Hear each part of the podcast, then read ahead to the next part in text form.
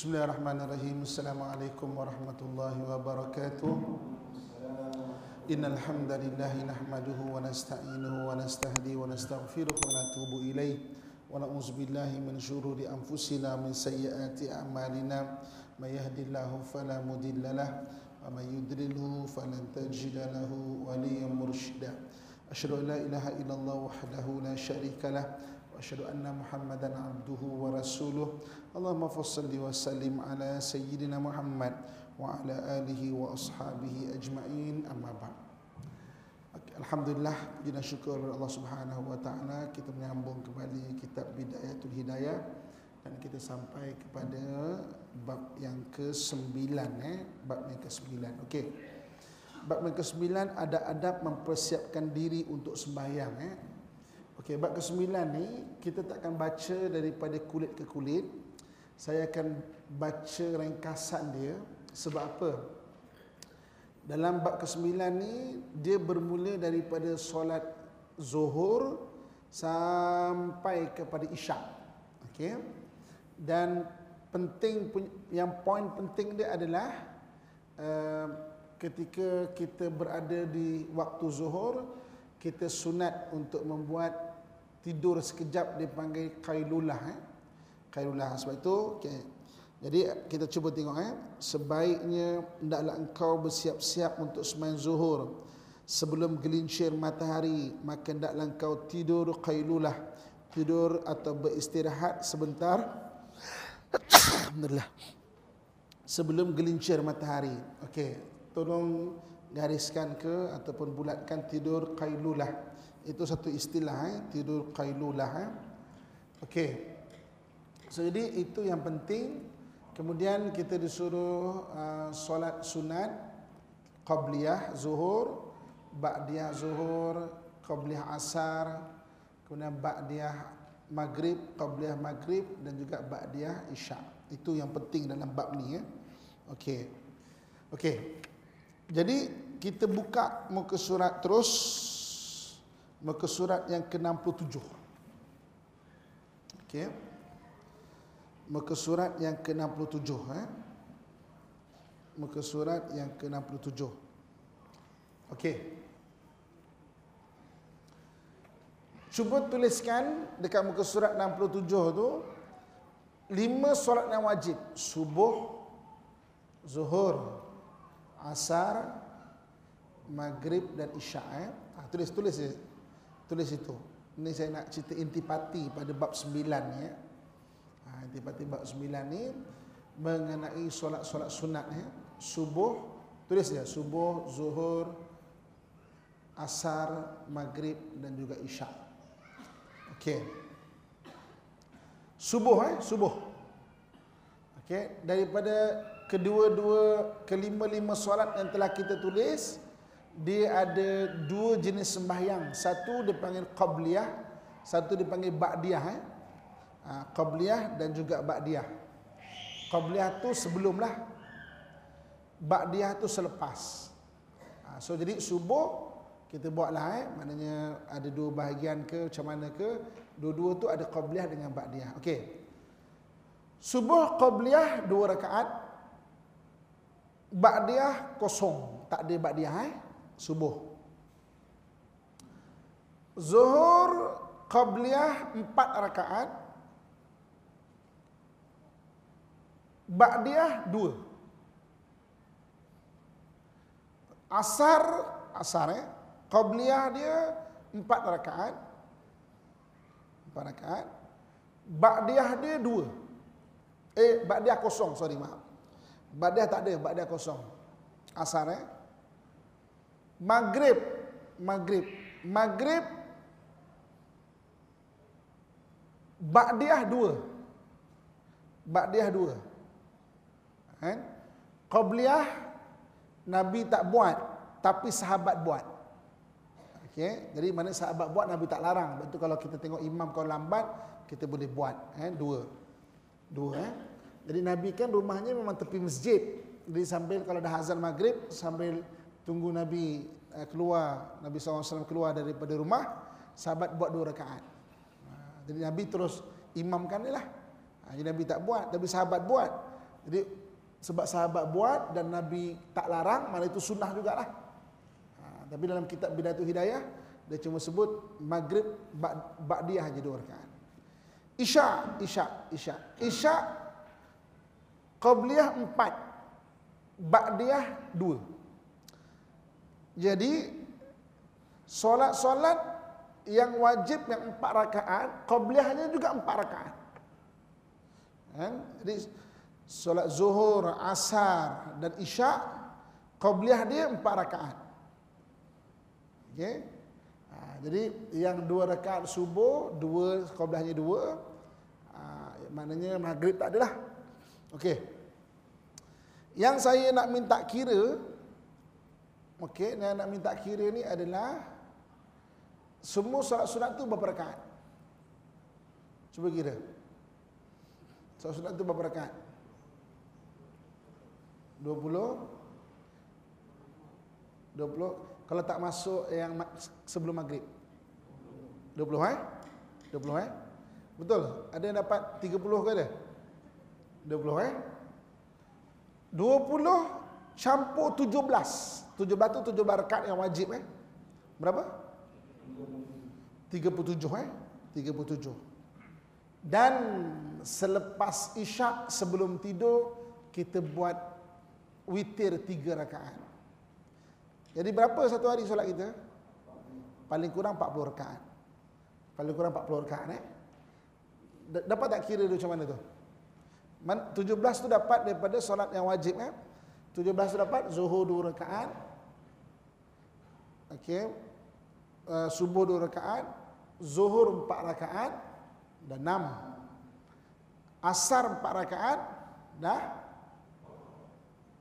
2 kemudian 4 Asar 4 rakaat 10 Maghrib 3 rakaat 13 Isyak 4 rakaat 17 ha, Itu yang 7 rakaat So Qobliyah dengan Ba'diyah Berapa? 20 17 Campur 20 37 Dan selepas solat Isyak nak tidur tiga rekat solat witir. Barang siapa melazimkan, lazim tu maknanya bahasa kitab eh, membiasakan. Barang siapa melazimkan ataupun membiasakan satu hari empat puluh rakaat ini. Bermaksud satu hari dia ada membaca empat puluh kali ihdinas siratal mustaqim. Ha, dalam surah Al-Fatihah kan ada ihdinas siratal mustaqim kan? Maksudnya ya Allah tunjukkanlah aku jalan yang lurus eh. Maknanya dia ada membaca 40 kali ihdinas siratal mustaqim maka Allah Subhanahu wa taala akan anugerahkan rasa hatinya dibantu oleh Allah Subhanahu wa taala. Ha, ini Allah sebut ittaqu firasatal mu'min fa innahu yanzuru binurillah. Takutlah kamu firasat orang beriman dia melihat dengan bantuan Allah. Kan barang siapa yang melazimkan ataupun membiasakan satu hari 40 rakaat ini paling kurang eh, ini tak masuk tahajud ini tak masuk duha tak masuk solat-solat sunat yang lain tak masuk sebelum sebelum maghrib dua rakaat tadi ini paling kurang basic eh 17 yang wajib kemudian 20 yang sunat qabliyah dengan ba'diyah tambah 3 witir maknanya 40 maka barang siapa yang melazimkan rasa hatinya akan dibantu oleh Allah Subhanahu wa taala. Ha, rasa hati ini benar dan antara anugerah kepada orang beriman ni Allah bantu rasa hati dia. Sampai Nabi sebut takutlah kamu firasat orang beriman dia melihat dengan bantuan Allah. Okey. Jadi kalau kita cuba eh, siapa-siapa cuba bila nak start eh esok terus eh? Ha, jangan tangguh. Amalan jangan tangguh eh? So esok subuh start terus. Minggu depan siapa yang ada pengalaman jumpa boleh kongsikan seminggu je amalan dia boleh tengok. Tengok rasa hati dia. Kan? Dia dah start. Dibantu oleh Allah Subhanahu Wa Taala. Ini boleh cuba terus amalan ya, ha, boleh buat terus. Kan? Barang siapa yang dia mengamalkan satu hari 40 rakaat maknanya ada 40 kali dia berdoa ihdinas siratal mustaqim. Ya Allah hidayahkan aku jalan yang lurus. Maka hatinya itu akan dibantu oleh Allah Subhanahu wa taala ini boleh cuba terus esok amalkan kelas minggu depan hari Selasa siapa ada pengalaman boleh kongsi betul lah ustaz eh? hati saya ini tiba-tiba berat nak masak rupanya ada tetamu datang Kan? Ah, kita tak tahu eh. Tapi hati itu Allah bantu. Dan kita tengok nanti dalam pekerjaan. Ah, ini yang ini yang bezanya orang beriman dengan orang orang lain. Kita sama-sama belajar ilmu strategi dan sebagainya. Tapi orang beriman Allah bantu dia dia satu tapak lebih daripada orang lain. Kan? Dan kenapa para sahabat boleh tombangkan kerajaan Rom dan Parsi? Rom dan Parsi itu itu bukan calang-calang tau kerajaan yang berpengalaman berperang beribu tahun Rom dan Parsi. Umat Islam baru berapa tahun je. Rasulullah berhijrah satu hijrah, Rasulullah wafat sepuluh hijrah. Rasulullah wafat sepuluh hijrah, empat belas hijrah, Parsi jatuh ke tangan Islam. Empat belas tahun je. Tujuh belas hijrah, kerajaan-kerajaan Rom telah mula jatuh ke tangan Islam. 17 tahun je. Mereka dah ada pengalaman beribu tahun punya teknik perang. Kan? Macam mana? Macam mana boleh benda ni boleh berlaku? Sebab firasat tu dibantu oleh Allah Subhanahu Wa Taala. Ha, jadi oh nak ke sini. Eh tak tak jangan. Memang tekniknya ke sini, tapi rasa hati tak. Kita kita lalu sini. Betul, rupanya situ ada perangkap. Kan? Ha, dan orang Islam dia berjaya menombangkan dua empire, empire Rom dan empire Parsi dan mengislamkan dua laluan besar dunia waktu itu. Satu laluan sutra, Silk Route. Satu lagi laluan rempah, Spice Route. Laluan sutra ni mana? Laluan sutra ni Beijing, Xi'an. Xi'an, Samarkand, Bukhara, Khiva. Daripada Khiva pecah pada dua. Satu Rom, satu Parsi. Itu Silk Route, laluan sutra. Lalu rempah mana? Rempah ni bermula daripada Guangzhou. Guangzhou pergi ke Melaka, Melaka pergi ke Goa, Goa pergi Hadramaut. Hadramaut pecah pada dua, satu Rom, satu Parsi. Dua laluan dan dua empire berjaya diislamkan. Ha, kan? Sebab apa? Firasat itu dibantu oleh Allah Subhanahu Wa Taala. Jadi bab sembilan cerita tu kisah cerita ni. Cerita macam mana kita perlu paling kurang biasakan lazimkan satu hari 40 rakaat dalam sembahyang kita. Jadi kita akan membaca 40 kali sehari ihdinas siratal mustaqim ya Allah. Hidayahkanlah aku jalan yang lurus ya Allah. Kan? Ini dalam cerita bab 9 ya. Muslimin dan muslimat anda rahmatullah sekalian. Okey nanti boleh boleh baca detail dia. Ha, jadi saya cerita intipati dia dalam bab 9 ini. Okey, muka surat 68. 68 kita dah kita dah belajar ni daripada buka mata kan bahagian satu ni ada 14 bab ha, kita kita masuk bab ke-10 ni eh. daripada buka mata sampai dah lepas solat isyak dan nak solat witir. Sekarang ni kita nak tidur. Ha, sekarang ni nak tidur eh. Apakah adab-adab tidur? Okey. Sila Ustaz,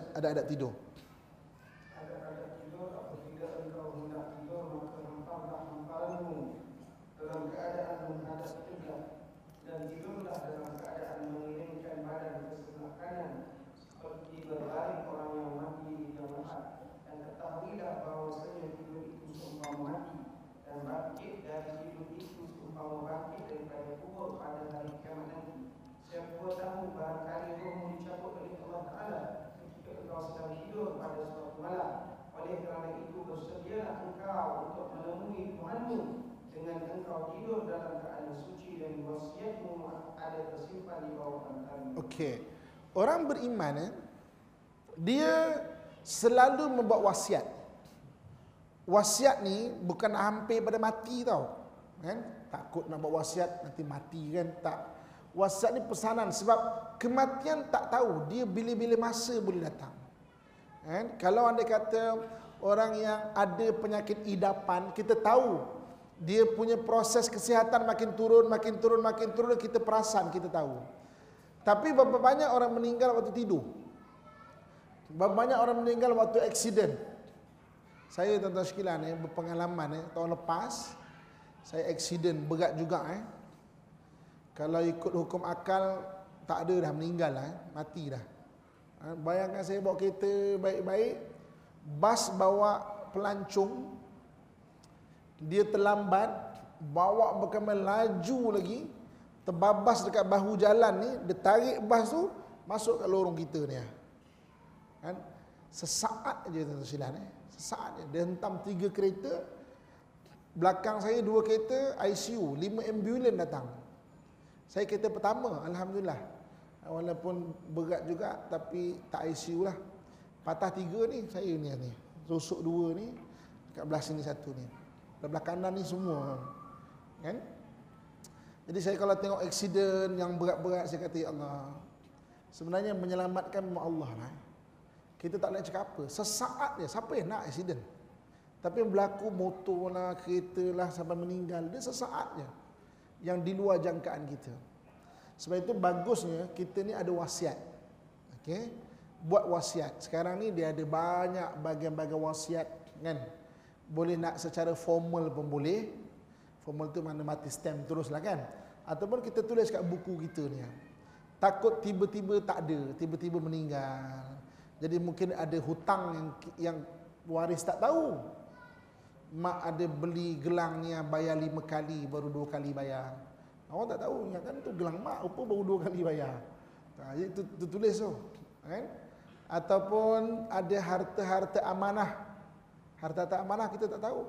Kita menjadi pemegang amanah kepada tanah ni lah, tanah tu lah. Biar tulis. Kalau mungkin tak nak orang tahu awal, simpan.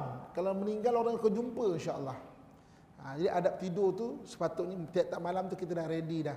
Wasiat ada. Ada selalulah berdoa kan. Berdoa minta ampun kepada Allah. Doa supaya Allah SWT rahmati kita. Dan dalam dan dan akhir zaman Nabi sebut, antara ciri-ciri akhir zaman banyak kematian mengejut. Itu antara akhir zaman. Sekarang ni banyak kematian mengejut.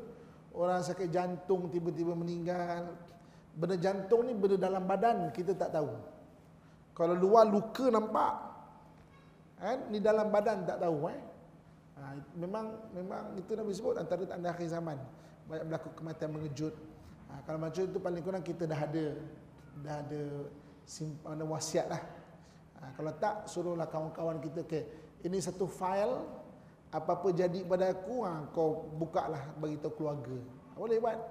Tengok kawan tu meninggal dulu kan. Ha, nasib bahagialah. Maknanya pegang kata bayar. Ha, buat wasiat untuk, untuk orang, orang maknanya Nabi ajar kan untuk kita tu. Okey, kemudian sila. Hendaklah.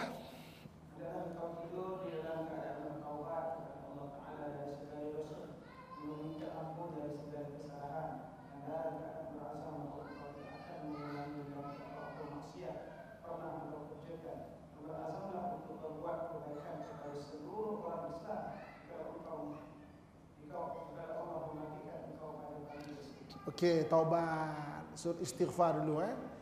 Taubat ni apa taubat? At-taubatun nadamah. Taubat ni penyesalan eh. Ha, jadi mana taubat tu bukan ucapan istighfar semata-mata. Kalau kita istighfar dengan mengambil menghabiskan biji tasbih, astagfirullah, astagfirullah, astagfirullah, astagfirullah, astagfirullah, astagfirullah lepas solat kan. Astagfirullah, astagfirullah, astagfirullah, astagfirullah, astagfirullah, laju dalam kelaju tu. Lepas tu berkira pula tu. Eh, imam ni baca lebih lah. Salah imam ni. 33 ah, dah lebih dah ni. Ni tasbih dari China dah ni. Kan? Mengati imam pula kan. Itu zikir eh. Itu zikir. Lafaz tu zikir. Tapi nak jadi taubat kena ada an-nadamah. Kena ada penyesalan. Atau waktu nadamah. Jadi walaupun sekali ucapan. Astaghfirullahalazim. Tapi ya Allah menyesalnya Tuhan. Ampunlah. Itu ada taubat. Kan? Ha, jadi taubat tu penyesalan. So sebelum tidur, renung sekejap. Ucap astagfirullahalazim. Tak semestinya banyak, tapi ada penyesalan. Kan? Kalau tak tak ada penyesalan, itu dipanggil zikir. Boleh pahala. Kata kita kita baca uh, kita baca istighfar, tapi rasa best. Astaghfirullah Rabbal baraya Astaghfirullah minal khataya Oh, bestnya baca lagi dah. Astaghfirullah minal khataya. Dia jadi zikir. Nak jadi taubat kena an-nadamah Kena rasa menyesal Ya Allah. Kenapa? Apabila roh dekat halkum walaula idza balagatil hulkum wa antum hina izin tanzurun kamu roh sampai ke halkum ni kita akan diperlihatkan tau semua. Ni dosa-dosa kau apa semua tu. Ketika tu orang bertaubat kenapa taubat tidak diterima ketika roh sampai ke halkum eh Allah kan Maha penyayang Allah Maha penerima taubat kenapa taubat tidak diterima ketika roh sampai ke halkum ataupun ketika matahari telah terbit daripada barat. Kenapa taubat tidak diterima? Kerana ketika itu orang bertaubat bukan sebab menyesal. Dia bertaubat sebab takut. Macam mana Firaun ketika nak lemas, dia bertaubat, "Amantu bi rabbi Musa." Aku beriman pada Tuhan Musa. Tapi kenapa Allah tak terima? Sebab taubat dia bukan sebab takut. Eh, sebab taubat dia bukan sebab penyesalan tapi takut. Dan nampak kematian tu. Ha, jadi kita hari ini sebelum tidur satu pun tak apa tapi astagfirullahalazim ya Allah. Kasar dengan suami selama ni Tuhan ya Allah ampunlah ya Allah. Ha, doa kan. Tengah istighfar tu suami panggil mama Tolong ambil kain, mah bang sibuk je lah kacau. Ha, tengah taubat kacau je. Ya Allah gagal lagi hari ni ya Allah tu. Gagal soal lain dekat eh, ibu-ibu, bang-bang ayah-ayah. Tapi nak taubat tu penting. Astagfirullah ya Allah. Ha, jangan tak taubat eh. Ini adab tidur tau. Ha, nanti bila nak bila nak start ni? Malam ni terus eh. Malam ni terus. Ini jangan bulan depan, jangan minggu depan, jangan lusa eh. Malam ni terus sebelum tidur. Kita praktis terus eh. Kan ilmu ilmu ni kena praktis terus. Kalau tidak kita tak akan lupa nanti. Okey, ke mana Sat? Sambung.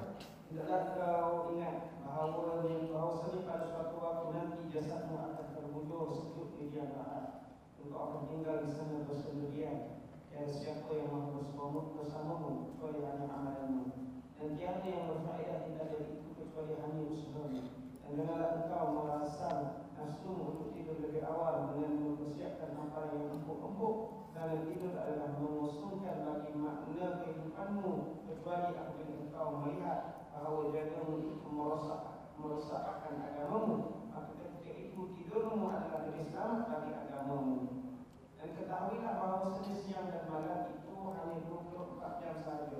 Maka janganlah engkau tidur pada siang atau malam lebih dari 8 jam. Okey, sekejap. Gariskan 8 jam tu. Jangan tidur lebih daripada 8 jam. Okey. Kecuali dalam keadaan yang sakit ke apa. Ini dalam kebiasaan. Jangan besarkan tidur eh. Jangan besarkan tidur. Sebab apa? Kalau lebih daripada 8 jam, selesai. Kerana jika engkau berumur 60 tahun, maka engkau menyia-nyiakan daripada umurmu itu sebanyak 20 tahun, iaitu sepertiga dari umurmu. Okey, 8 jam kan 1 per 3. 8, 16, 24. Jadi kalau anda kata kita tidur lebih 8 jam, dalam keadaan biasa, ni orang nak besarkan tidur kan eh. Lebih 8 jam, mana 1 per 3 umur kita habis dengan tidur. Bayangkan kalau umur kita 60 tahun, kita tidur 20 tahun tau. 20 tahun tidur. Ha, jadi maknanya tidurlah untuk merehatkan badan. Habis tu tak cukup. Macam mana nak rehat tak cukup? Okey, kan Nabi ada baca doa. Sebelum tidur kan baca Subhanallah 33, Alhamdulillah 33, Allahu Akbar 34 kali. Maka kita bangun pagi esok lebih segar daripada hari sebelumnya. Ha, kan? Ha, itu kan ada doa dia. Kalau nak ikut tak cukup memang tak pernah cukup tidur ni. Ha, tapi Nabi ajar supaya apa? Buatlah kerja, buat banyak buat benda-benda kebaikan.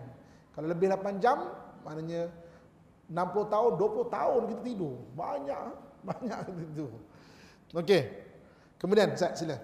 Sebelum engkau tidur, hendaklah engkau persiapkan miswakmu. Ada bersiwak seperti bersuci dan seumpamanya. Hendaklah engkau siapkan air untuk engkau bersuci dan berazalah ketika hendak tidur itu untuk engkau bangun di tengah malam atau sekurang-kurangnya di akhir malam sebelum waktu subuh kerana dua rakaat di tengah malam itu merupakan suatu perbendaharaan dari perbendaharaan kebaikan. maka hendaklah engkau memperbanyak pembenaranmu untuk menghadapi hari kefakiranmu.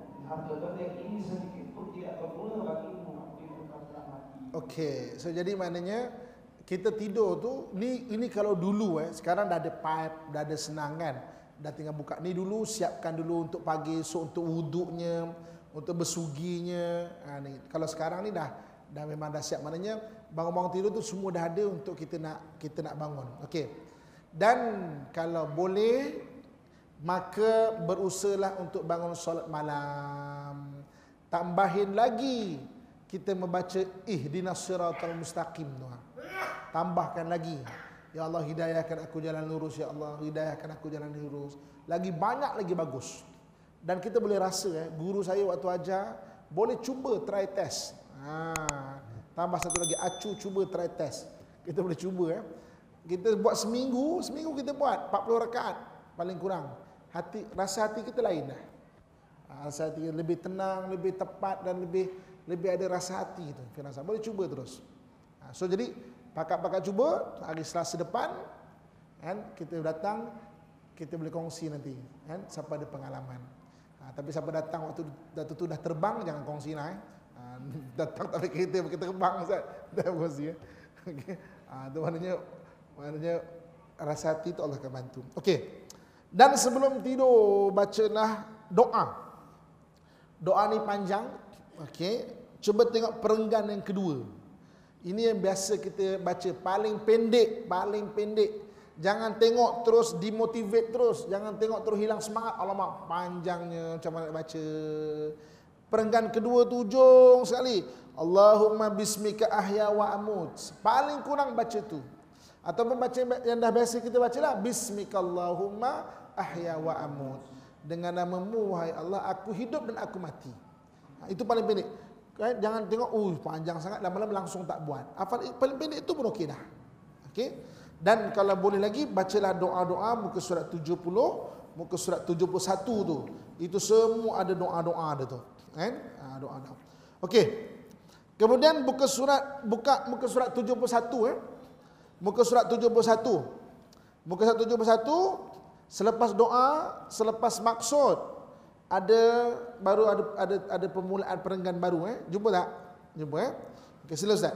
Hmm. Setelah itu hendaklah engkau membaca ayat kursi dan amal Rasul sampai ke akhir surat Al-Baqarah, surat Al-Ikhlas dan surat Al-Falaq, surat An-Nas dan surat Al-Mulk. Berusahalah supaya engkau tidur dalam keadaan berzikir dan dalam keadaan suci. Maka siapa yang keadaan siapa yang mengerjakan yang demikian itu nescaya naik rohnya ke atas arsh dan akan ditulis seperti orang yang sembahyang sampai masa dia bangun dari tidurnya itu. Okey.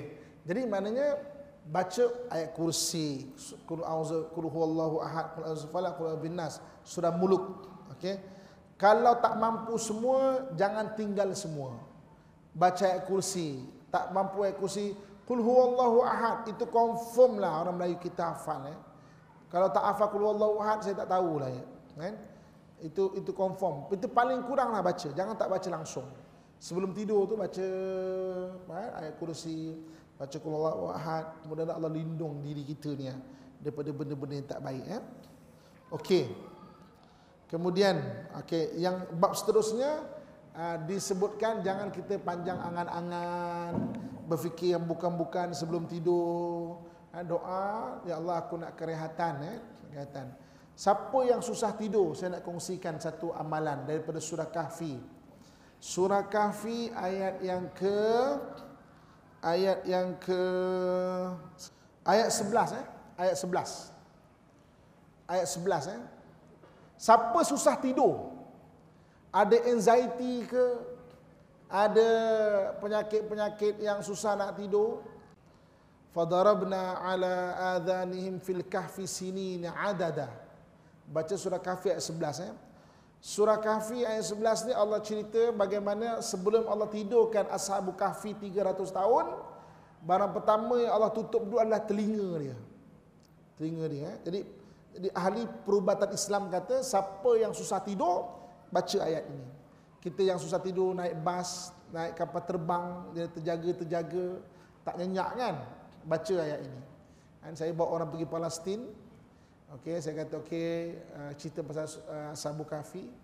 Okey, salah satu kelebihan surah Kafi ayat 11, fadarabna ikut sama-sama saya kata, fadarabna ala adani fil kafi sini nak ada ada. Kemudian saya ceramah, tengok belakang semua dah tidur dah. okey. Ha, ini betul eh, siapa yang susah nak tidur, baca ayat ini. Ha, supaya kita tidur jangan keadaan risau. So dalam dalam dalam kitab ni Seterusnya tu janganlah tidur dalam keadaan risau, tidurlah memang berserah kepada Allah Subhanahu wa taala. Ha, so siapa yang susah nak tidur, baca fadarabna ala adhanihim fil kahfi sinina adada. Ha, baca insya-Allah Allah anugerahkan kita untuk mudah untuk tidur tu. Okey. Kemudian ha. Okey, silakan. seperti apa yang telah disebutkan sebelum ini dan dikali olehmu mengikut tertib amalan yang telah disebut ini sehingga sampai ke akhir ayatmu. Okey. Jadi dah kita bangun tidur nak buat apa pula? Daripada bab 1 sampai kepada bab 10 yang telah kita belajar. Ha, so itu rutin dia. Maka kekalilah ia sampai akhir hayat kita.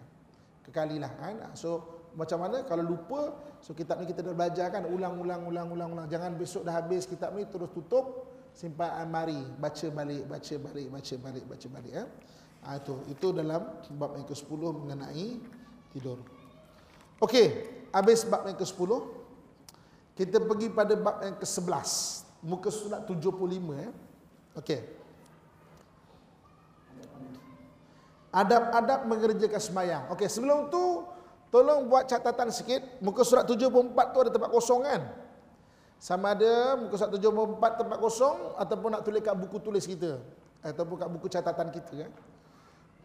Bab 11 ni ada adat semayang ni Imam Ghazali cerita macam mana cara Nabi semayang. Ha, kan Nabi sebut kan Sallu kama raaitumuni usalli. Kamu tengok sembayanglah kamu seperti mana aku bersembayang. Jadi macam mana cara Nabi bersembayang?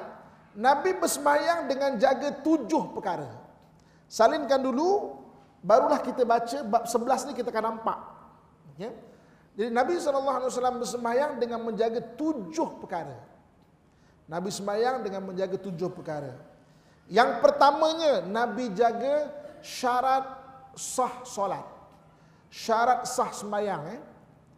So syarat sah sembahyang ni dia ada lima. Syarat sah sembahyang ada lima benda. Apa syarat sah sembahyang? Syarat sah sembahyang ni masuk waktu. Kemudian menghadap kiblat. Kemudian bersih daripada najis Yang keempatnya bersih daripada hadas. Yang kelima menutup aurat. Ini syarat sah salat. Jadi Nabi macam mana Nabi semayang? Nabi semayang jaga tujuh benda. Tujuh perkara eh? Yang pertama apa? Nabi jaga syarat sah salat. Syarat sah salat ada ada lima. Okay? Masuk waktu. Kemudian menghadap kiblat, Kemudian suci daripada najis. Kemudian yang keempat, suci daripada hadas. Yang kelima, menutup aurat. Okey, itu itu itu itu cara Nabi semayang. Nabi jaga syarat sah solat. Yang keduanya, macam mana cara Nabi semayang? Yang keduanya, Nabi menjaga sunat-sunat sebelum semayang. Sunat-sunat sebelum semayang. Eh? Mana sunat-sunat sebelum semayang? Dalam kitab ni yang telah kita pelajari. Contoh dia apa? Ambil wudu. Ambil wudu tu apa sunat-sunat wudu kan? Eh, basuh hidung, menyelat-nyelat jari. Kan? Kemudian adab datang masjid. Ketika datang masjid baca doa. Kan? Kemudian dalam masjid beriktikaf. Ha, siapa yang belum berniat lagi iktikaf. Okay, walaupun ada berapa minit lagi ni niat iktikaf eh? Saya ajak aku etikaf dekat masjid ini kerana Allah Ta'ala. Niat etikaf. Jangan duduk masuk masjid. Kita jadikan dia sebagai sebagai lifestyle tau. Masuk je terus niat. Saja aku etikaf. Masuk je terus niat. Saja aku etikaf.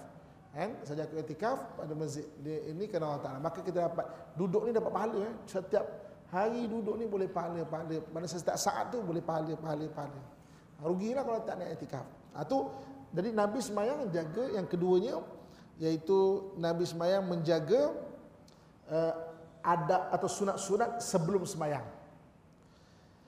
Yang ketiga, apa sifat solat Nabi? Nabi semayang ketiga apa? Nabi menjaga rukun semayang. Rukun semayang. Dalam mazhab syafi'i, 13 rukun. Ha, itu Nabi, Nabi jaga. Eh? Bermula takbiratul ihram sampai kepada kita mengucapkan salam dari 13 rukun termasuk tomak ninah. Ha, kenapa dalam mazhab Syafi'i 13 tu termasuk tomak ninah. Mazhab Hanafi 13 tak masuk tomak ninah. Jadi dia ada 17. Kan? Jadi maknanya uh, kita termasuk tomak ninah. Tomak ninah tu berhenti sekejap. Sekadar subhanallah. Itu termasuk tomak ninah. Jadi Nabi menjaga yang ketiganya rukun-rukun semayang. Yang keempatnya macam mana cara Nabi semayang? Yang keempatnya Nabi semayang dengan menjaga perkara yang membatalkan semayang. Ha, ada perkara yang membatalkan semayang, maka Nabi jaga benda itu. Contoh, apa dia bergerak tiga kali berturut-turut. Ha, itu membatalkan semayang. Anggota besar, eh, anggota besar bergerak tiga kali berturut-turut. Anggota kecil tak apa.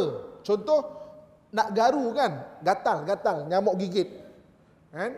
So jangan bergerak tiga kali turut-turut. Satu, dua, tiga, tiga, batal. Garu sikit, kecil tak apa. Kan? Ha, jangan beri-ria garuk ni lah. Batal eh. Ha. Kalau nak beri-ria, dua kali stop sekejap. Dua kali stop sekejap. Dua kali stop sekejap. Kan? Dua kali stop sekejap. Sekadar subhanallah. Sambung lagi. Subhanallah. Sambung lagi. Kan? Ha, anggota kecil tak apa. Okay? Jadi membatalkan solat benda yang di luar kawalan kita, maaf saya sebut, sebab ini kita fiqah eh. Contohnya bagi orang perempuan buah dada. Di luar kawalan bergerak lebih tiga kali tidak membatalkan sembahyang. Atau orang lelaki iaitu maaf kemaluan dia kan. Macam mana Ustaz? Sebab ada orang tanya kan. Bergerak tiga kali. Kan? Macam mana Ustaz? Tak batal. Sebab itu di luar kawalan kita. Kecuali kalau sengaja main-main kan bergerak tiga kali. Maka batal eh. Ha, batal. Okey. Apa dia? Makan, makan, makan. Ha, so kalau makan, ada benda-benda dekat gigi ke, jangan telan. Maka kita keluarkan, letakkan tangan kiri kita. Ha, itu ini serangkai, maksudnya ludahkan tangan kiri kita. Simpanlah. Okay. Kahak, kahak. Kahak yang telah terlepas dekat makhraj huruf kha. Dekat makhraj huruf kha. Tak boleh telan balik. Tak boleh telan balik ya. Eh? Dekat hidung yang terus direct ke dalam tak apa. Tapi bukan masuk suruh telan kha. Uh, telan bukan eh? Tapi dah keluar makhraj huruf kha tak boleh.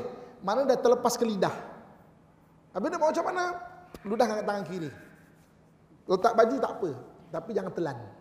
Telan tak boleh dah. Makhraj huruf kha tak boleh dah. Eh? Jadi itu antara perkara yang batal. Bercakap, bercakap tak boleh.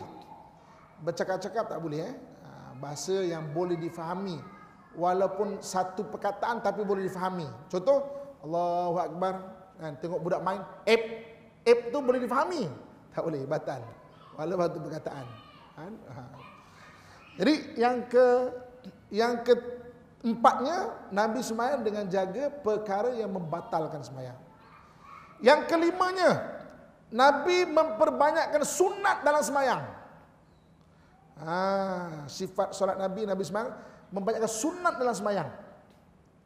Ha, jadi banyakkan sunat dalam semayang. Sunat dalam semayang banyak. Nanti, nanti dalam bab 11 ni kita akan belajar sunat-sunat semayang.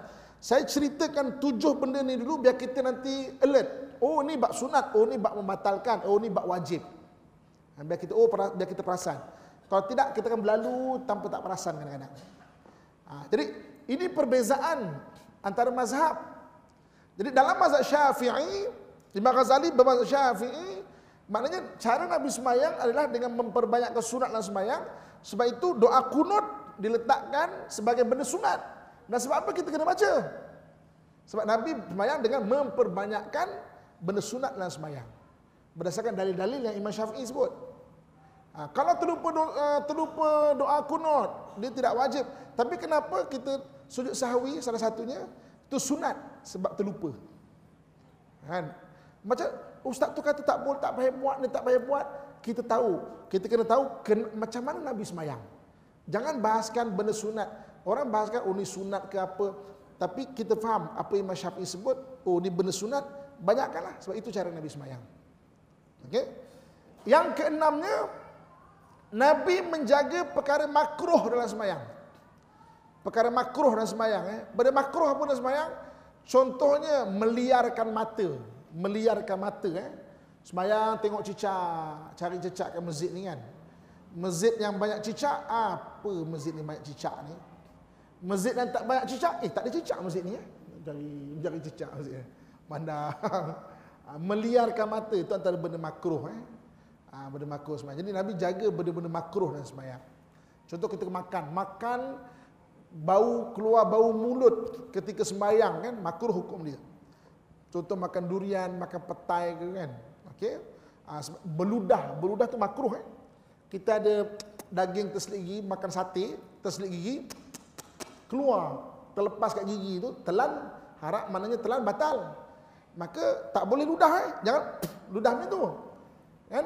Ludah-ludah jatuh daging tu tempat dekat tempat sujud orang sebelah tu. Kan? Orang sebelah tengok eh ni. Ha, itu benda makro. Jadi letakkan dekat tangan kiri, tangan kiri tu. Tapi jaga jangan tiga kali betul lah. Okay? Dan yang ketujuh, macam mana cara Nabi semayang? Khusyuk. Khusyuk. Ha, jadi apabila kita sebut sifat solat Nabi, macam mana cara Nabi semayang? Nabi semayang dengan menjaga tujuh perkara ini. Tujuh perkara ini. Ha, so ada orang ada orang mempertikaikanlah bab sunat. Mazhab ni kata benda ni yang sunat. Mazhab ni kata benda yang sunat. Kita sebagai mazhab Syafi'i peganglah ataupun ikutlah. Tadi kita akan tengok Imam Ghazali ni ni mazhab Syafi'i macam mana dia meletakkan benda-benda sunat tu. Ada orang kata ini bukan sunat lah. Ini ini sunat tak payah buatlah. Kan ini sunat je. Tapi kita nak solat macam mana Nabi bersemayang. Nabi bersemayam dengan apa? Antaranya dengan memperbanyakkan sunat dalam semayam. Boleh eh?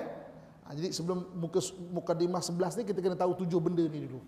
Jadi baru kita baru kita faham oh macam gini rupanya cara Nabi semayang. Okey, kita masuk bab yang ke-11. Selesai. Adab-adab mengerjakan semayang. Sila. Hmm. Okey, sekejap eh. Kita test eh. Kita test ilmu kita apabila engkau telah selesai bersuci daripada najis. Ini masuk dalam bab apa? Bab sunat ke, bab membatalkan ke, bab syarat sah solat ke, bab apa? Syarat sah solat eh. Oh, tak kira dah. Ha, maknanya faham lah maksudnya kan? Ha, ini maknanya ayat ini dalam bab bab yang pertama, bab syarat sah solat. Maksudnya, apabila kamu selesai bersuci daripada najis, itu syarat sah solat. Okey, terus Zat.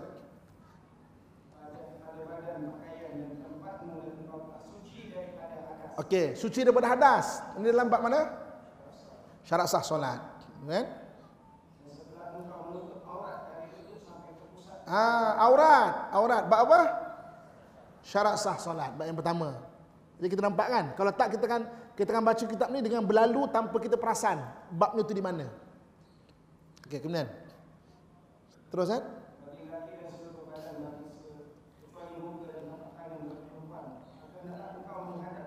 Okey, buat apa menghadap kiblat? Syarah solat lagi. Nampak tak? Seterusnya?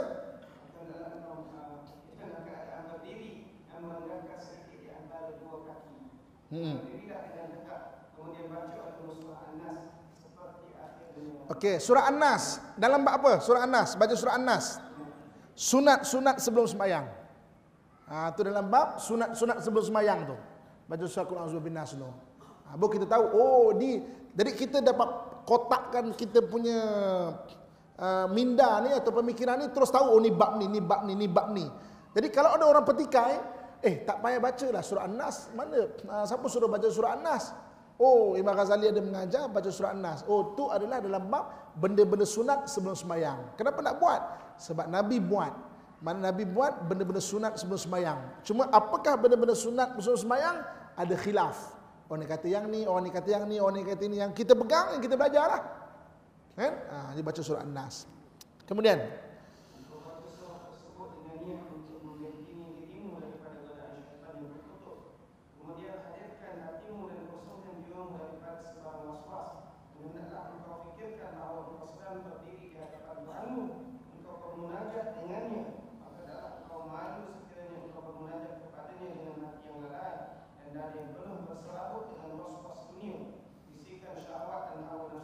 Okey. Was-was was-was nak ubat bukan ketika nak semayang. Dia kena ubat sebelum semayang eh. Jangan ketika semayang tu baru nak ubat was-was. Auzu bismi bismi bismil. Oh Allahu akbar. Oh, Allahu akbar. Oh, Allahu akbar. Itu was-was. Jangan ubat ketika nak semayang. Ubat tu sebelum semayang. Kan sebelum semayang tu baca Quran sebanyak banyak untuk hilangkan was-was. Bukan ketika nak semayang baru nak ubat. Ha, sebab tu sebelum tu hilangkan was-was. Itu semua dalam bab apa? Bab sunat sebelum semayang kan dalam bab tujuh tu. Okey, kemana Ustaz?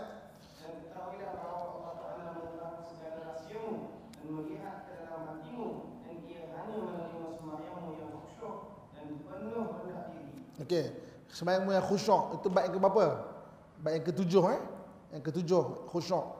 Sebab solat Nabi adalah khusyuk. Okey, saya saya nak bincang sikit khusyuk ya. Serendah-rendah khusyuk, serendah-rendah khusyuk, kita tahu kita semayang. Serendah-rendah khusyuk. Kita tahu kita semayang. Maksudnya apa? Kita tahu kita sedang Allahu Akbar baca Fatihah. Kita tahu eh?